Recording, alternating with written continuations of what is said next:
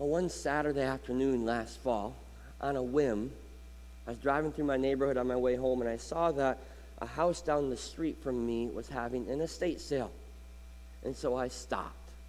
I don't know why, because I never stop at estate sales and I don't really like garage sales. But for some reason, out of curiosity, I stopped and I went into this house that was having this estate sale. And maybe it's because I don't do that often, but it felt kind of strange. It felt really odd for me to be walking through this house of somebody who, who obviously had passed away not that long ago. And to just freely walk through the living room and walk through the bedroom and walk through the basement where the grandkids used to play. And, and I was late to the, to the sale. It had been go- going on for a while. So everything was half price. Everything that was already cheap was now dirt cheap because the good stuff was, was already gone. As I stood, I remember standing upstairs in their kind of attic room, and I had this moment of, of kind of sadness. Because as I walked by, as I walked through this house, I saw all these things that at one time were great treasures. I saw souvenirs from, from family trips to Niagara Falls. I saw Christmas presents from, that were given to them by grandkids. Saw trophies from some highlight moment in life sitting on the shelf. 50 cents now if you want it. Right? I, what really struck me is I stood upstairs and I, and I picked up and paged through a photo album. And all the pictures had been taken out of the album now. Now you could have the album for a quarter if you wanted. I thought, what, what used to be in that photo album? Was it pictures of a wedding?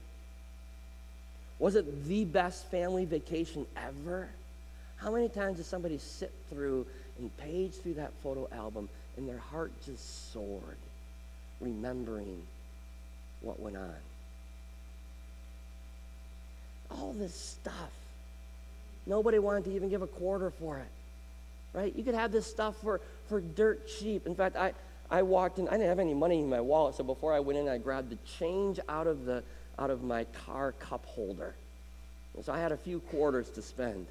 And I walked out not wanting any of it. So standing in that house, I thought for a moment of all the things in my life that I find so valuable, the things that I treasure. And sometime all of those things that I just love so much right? My favorite books, my baseball card collection, what's left of it, the poster that I bought that, that used to hang in the old Tiger Stadium clubhouse. That very poster now hangs in my office. I love that thing, right? All the Christmas tree ornaments that we buy from, from our family vacations that are such good memories as I hang them on the tree every year. My photo book, someday, somebody's going to have to decide whether they buy it for a quarter or not. And most likely they're going to say, nah, it's not worth a quarter to me. All that stuff that I value, that I hoard, that I treasure, is probably going to be sent to nice twice. And it made me think maybe I need to rethink my attitude about all this stuff that I value. Maybe I need to think a lot more about, about getting rid of it now instead of hoarding it and getting more. And that's the message I was struck with that we hear in Mark chapter 10. Take out your Bibles, if you would, to Mark 10. If you're going to use the Bibles in front of you, it's page 822.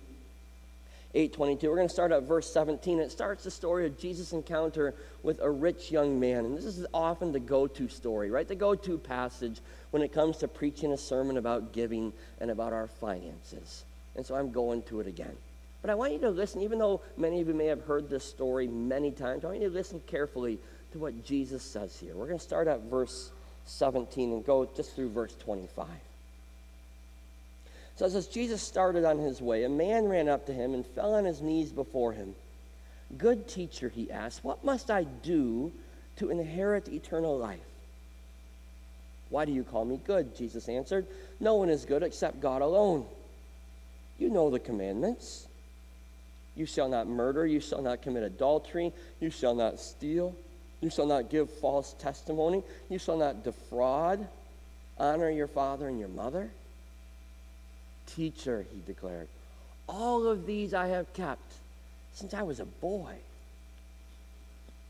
Jesus looked at him and loved him. One thing you lack, he said. Go sell everything you have and give to the poor, and you will have treasure in heaven. Then come, follow me. And at this, the man's face fell. He went away sad because he had great wealth. Jesus looked around and said to his disciples, How hard it is for the rich to enter the kingdom of God. The disciples were amazed at his words, but Jesus said again, Children, how hard it is to enter the kingdom of God. It is easier for a camel to go through the eye of a needle than for someone who is rich to enter the kingdom of God. Know, I think it's probably with this story in Scripture that we justify that, that phrase that we've come to believe that the Bible teaches, right? That the Bible teaches us to give until it hurts. We've heard that phrase probably before. And it certainly sounds like, at first glance, Jesus is making that declaration here, doesn't it?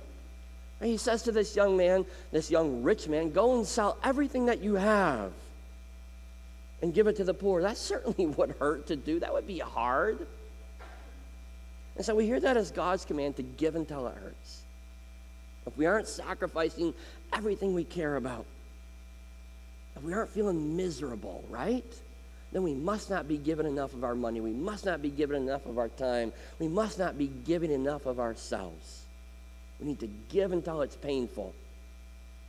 Give until it hurts. And sadly, many of us as preachers have cultivated that understanding as a way to balance the budget every year, right? Come on, it's time to give. Just move that decimal point one more, one more over. Just put one more zero on the end there. Give more than you ever thought you could. Give until it hurts. But you probably already noticed as we read that, if you're paying attention, that that phrase doesn't come up there. Jesus doesn't say, give until it hurts. But you won't find that phrase anywhere in Scripture. So, do you know where it came from? Let me quiz you. Any, anybody dare guess? Anybody know? Because somebody did say, give until it hurts. Anybody know who it was? Any guesses? I thought it might be a mystery. What's that? Not Karl Marx. Good guess, though. It would fit for him. Somebody maybe on the total other side of the coin. Mother Teresa, the latest, the latest saint in the Catholic Church, is the one who said, Give until it hurts. It was in 1994.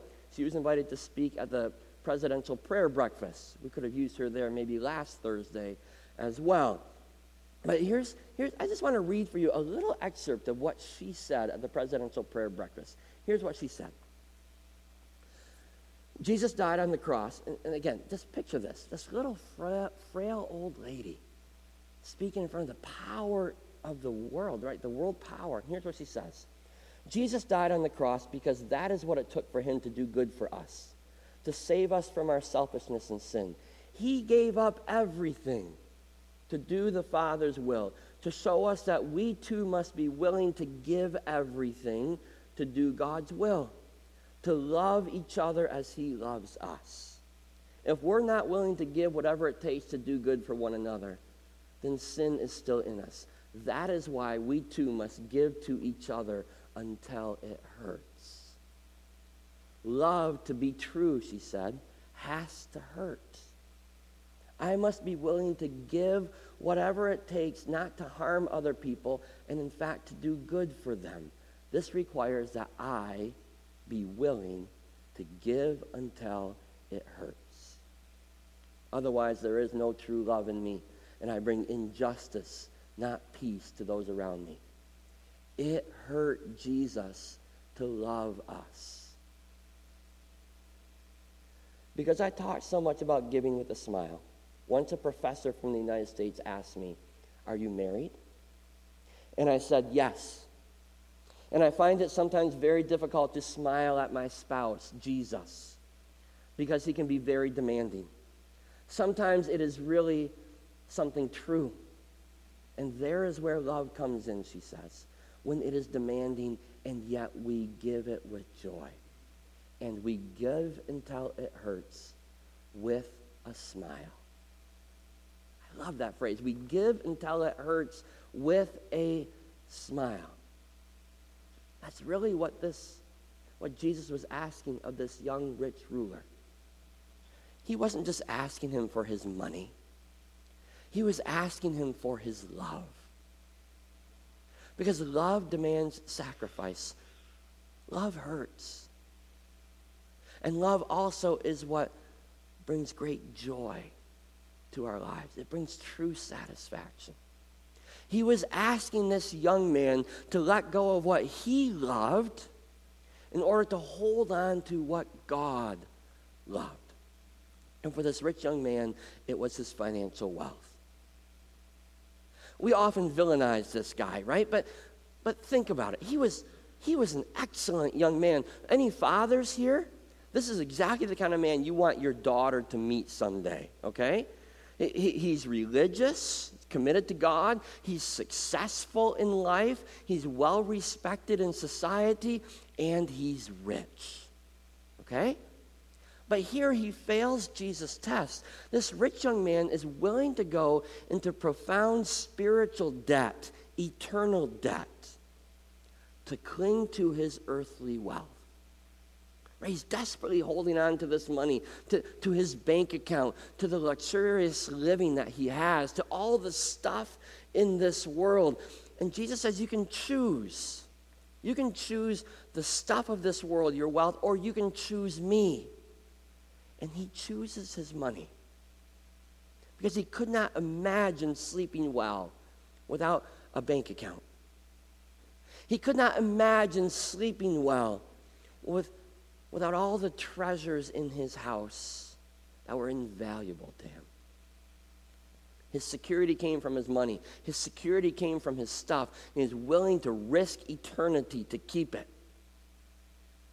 Okay, now, now before we we again, as we have so often, point our fingers at this young man in judgment, in condemnation, as many of us have done before, right? As, before we say, what a wrong choice, we would never make that choice. We need to stop for a moment and think about our own lives. Because we might just find that finger of judgment and condemnation pointing back at us. Because Jesus asks the very same question of you and of me. Okay, answer this. Think about this. What is so meaningful to you? What possession do you treasure so much? It's so important to you that'd be the last thing you want to get rid of. It's the last thing you would let go of. Does something come to mind? Maybe it simply is your bank account, a solid bank account. That you wouldn't want to you wouldn't want to try and live without that behind you. Maybe something came to maybe a family heirloom came to mind that gets passed down from generation to generation. Maybe it's a place. The house you live in, you lived in for decades maybe, and just love that. A cottage where you're making family memories every summer and you love that place. Maybe it's something you built, something you won, a trophy, a treasure. What is it that, that would really hurt if you were forced to let it go? Okay, the question that comes to this young man, that comes to us, is what do you love more than you love Jesus? And many of us, if we were honest this morning, would have to answer that yes, we love our money. We love the pleasure it brings us. We love the security it brings us. And, and sometimes we might even say we love it more than Jesus. We wouldn't say that out loud. We don't like to be honest about that. But at this time of year, it's easy to have those numbers jump out at us. Right? If you're like me, you recently received your W 2. I got my W 2 in the mail. It's easy for me to glance at that number and see how much I made this past year. I also received from church my, my record of giving over the past year. It's easy for me to see that number right there and says, here's how much over the past year that I have given. When I hold those two numbers next to each other, it's easy for me to see if I tithed in 2016. like God asked me to do. It's easy for you to see that. And if we if I didn't and if we didn't tithe, then how are we different from this rich young man who walked away from Jesus? Right? God made it clear to us. He said, You want to show how much you love me? You want to just prove to yourself and to the world that, that you love me that more than you love your finances? That you find your security in me more than you find your security in your money? How about 10%? You can keep 90, 90 is yours. 10% back to me shows your love for me. And many of us, like this rich young ruler, turn around and walk away. We choose otherwise. And I know all the excuses because I've made I've made those excuses, right? And the biggest excuse probably comes that, that we can't afford to tithe. We can't afford to give that 10%. And, but someday, right, we, we say to ourselves, someday when, when we're more secure, right, when, when we're financially set, when, when the kids are out of school and there's no more tuition to be paid, someday when the house is paid off and that house payment is gone, then I'll really be able to give. Someday when my car stops breaking down, which I don't think will ever happen, someday when the grandkids are grown, Someday, when, when my retirement is all set, someday when I'm rich, I'll be able to give. That's what we say to ourselves. So I did a little research for us this morning. We hear a lot about the, the worldwide 1%, right? The 1% of people in the world who own 48% of the world's wealth. They're the ones who are free to give generously, right? If you have 48% of the world's wealth and 1%, that 1% should be free to give. So who are these, these one percenters? If you're like me, your mind immediately says, well, it's the Bill Gates, it's the Warren Buffetts, it's the, it's the Rich DeVosses of the world. And you're right, yeah. They're the one percenters. But I looked up where, where the financial line is drawn to see if you are in the 1% worldwide. Here's where it is if you have an annual income of $32,400 a year, you are in the 1%. You are in the 1% that has 48% of this world's wealth. If you have an annual income of $32,400, you are rich beyond what most of this world can ever fathom or imagine. So if you're an accountant or a nurse or a pastor or a teacher, Congratulations. Right? The average wage for all those careers falls well within the top 1%.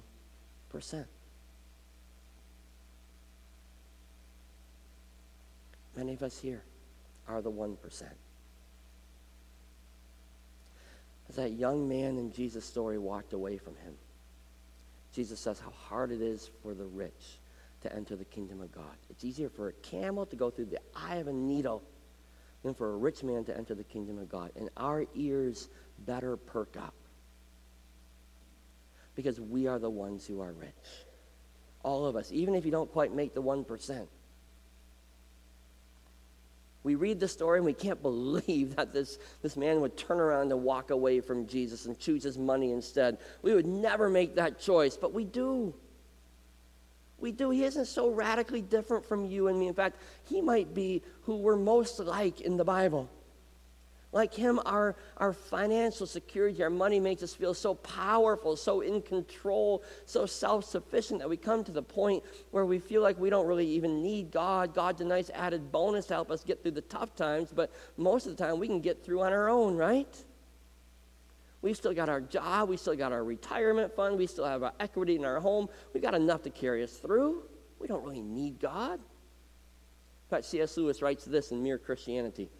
He says, One of the dangers of having a lot of money is that you may be quite satisfied with the kinds of happiness money can give, and so fail to realize your need for God.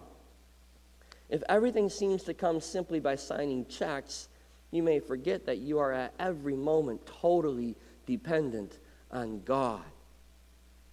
Our financial wealth is a tool that Satan uses powerfully and effectively to get our eyes and our dependence off of God. Right, so Jesus gives the command in verse 21 to get our eyes and our dependence back on God. He says, go sell everything and give to the poor. Remember the possession that came to your mind about five minutes ago? That possession that you have that's so meaningful that you would really do almost anything you could to hold on to it. What if Jesus spoke directly to you and said, Sell it, move it along. It's either me or that possession. You choose. Would you sell? Would you give beyond what is simple and easy to give? And would you give when there's some sacrifice involved? Some hurt involved? As you think about that, understand this too. Understand that, that giving, being generous, just for the sake of giving on its own, will leave you empty. Okay, the Bible makes it clear that, that our giving must be motivated by love. It's all about love. Paul made that abundantly clear. 1 Corinthians 13 3, he says, If I give all of my possessions to the poor and give over my body to hardship, if I give away my own body, that I may boast, but do not have love, I gain nothing.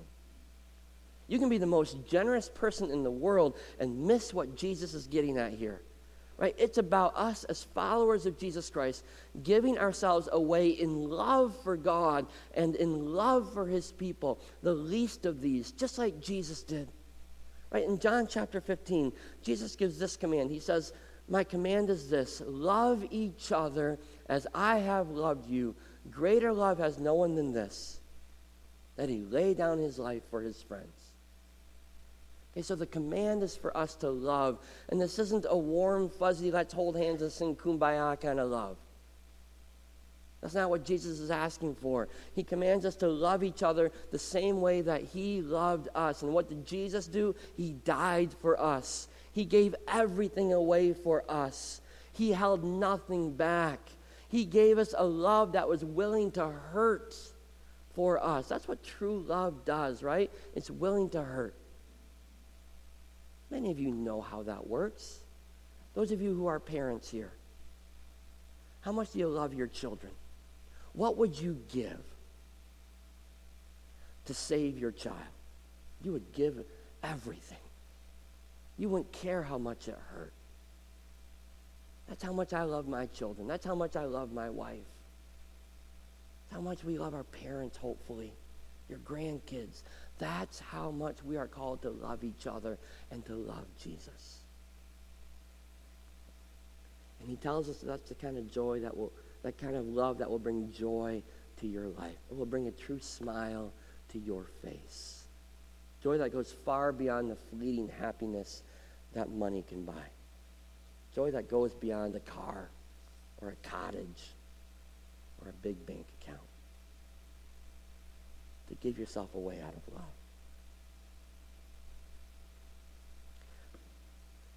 I brought with me this morning this, this big glass jar that has been a staple in my life since I was born. And it's heavy too. It takes two hands to hold it. This jar was my dad's penny jar. Okay? And and since before I was born, this penny jar sat in the dining room in the corner and every day when my dad would come home and he'd empty his change, he'd put all the pennies in here. The important silver coins went somewhere else, but the pennies came in here. After 20 some years, it was full. And it was heavy. And they were moving. And they decided that they weren't going to spend the money to move a full penny jar. So they, so they cashed it out, emptied it out, and I, I never asked, but I wish I knew how much this, how much all these pennies were worth. So I took the jar, they were done with it, and I continued the family tradition of, of filling this penny jar, and I had the goal of filling it up again. And I was doing pretty well. Um, 15 years or so of, of collecting pennies. I was probably a quarter of the way through. And then um, I was in the living room where I keep, keep this jar. And um, my son was a bit younger back then. And, and he looked at me and he said, Hey, Dad, My class at school is having coin wars for, for charity. Those pennies would let me win. It's for a good cause. Please? I'll tell you, you know what my heart said? My heart said, I got a goal here, kid. I'm trying to fill this thing. It's taken me 15 years to get a quarter of the way full. I want to keep it. This is my treasure. I value this. And I heard, please. And I thought, you know, why am I holding on to this? I can teach my son a lesson about giving. I can give to a good cause. And so my jar got empty. And I started over. You're welcome to help after the service if you want to put a penny in. You know what? God doesn't care that much about my little penny jar here. Did I give away a lot? That wasn't much. It's a bunch of pennies. But it was a wake up time for me about my heart, about holding on to things that don't really matter, and the price that I pay when I hold on to the things that don't matter and I neglect the things that really do. That's what this story is about. It's about our love for Jesus. It's about becoming generous out of love and loving God and loving each other in his name with the things that he has given us. So know, know that Jesus' lesson here on giving generously, giving deeply from your heart is hard. It's, it's really hard. Okay, if, if I struggled even for a moment to give away a bunch of pennies, how much harder is it going to be for me to tithe if I've never tithed before?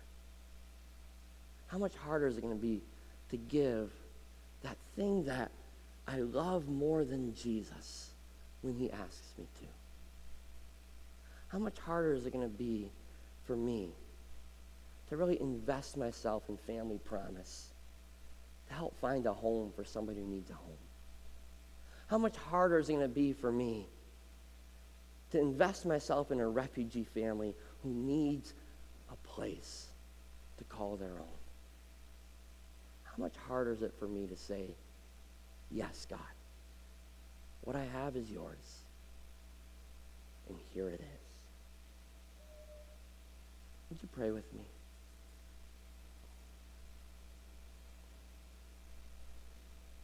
God, you know how much we actually do really love the things of this world.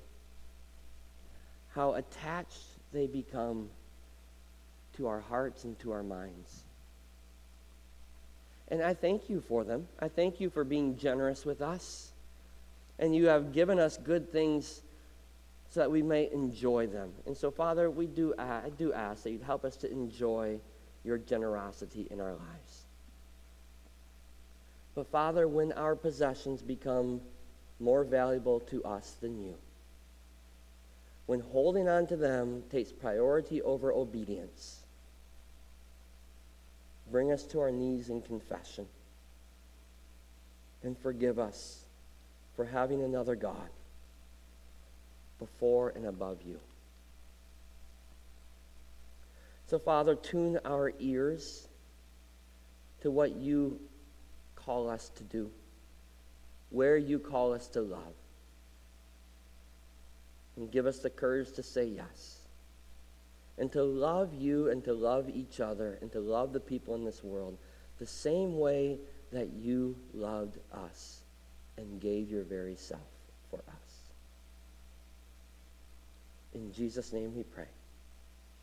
Amen.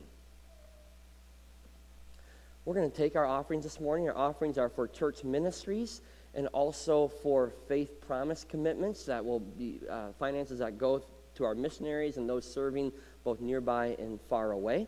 Uh, Andrew's going to come up and during the offering tell us a little bit. He's going to give us some uh, give us some opportunities this month that that you can celebrate and you can give as God has empowered you to give, and also um, celebrate how you have given already as well. And in a moment, during our last song, you're going to be invited to, to bring forward your faith promise or your um, your first fruits commitments as we make the budget for the coming year of what you hear God calling you to lay on your heart uh, to pledge for the coming year. But um, first, as you give, deacons, you may come forward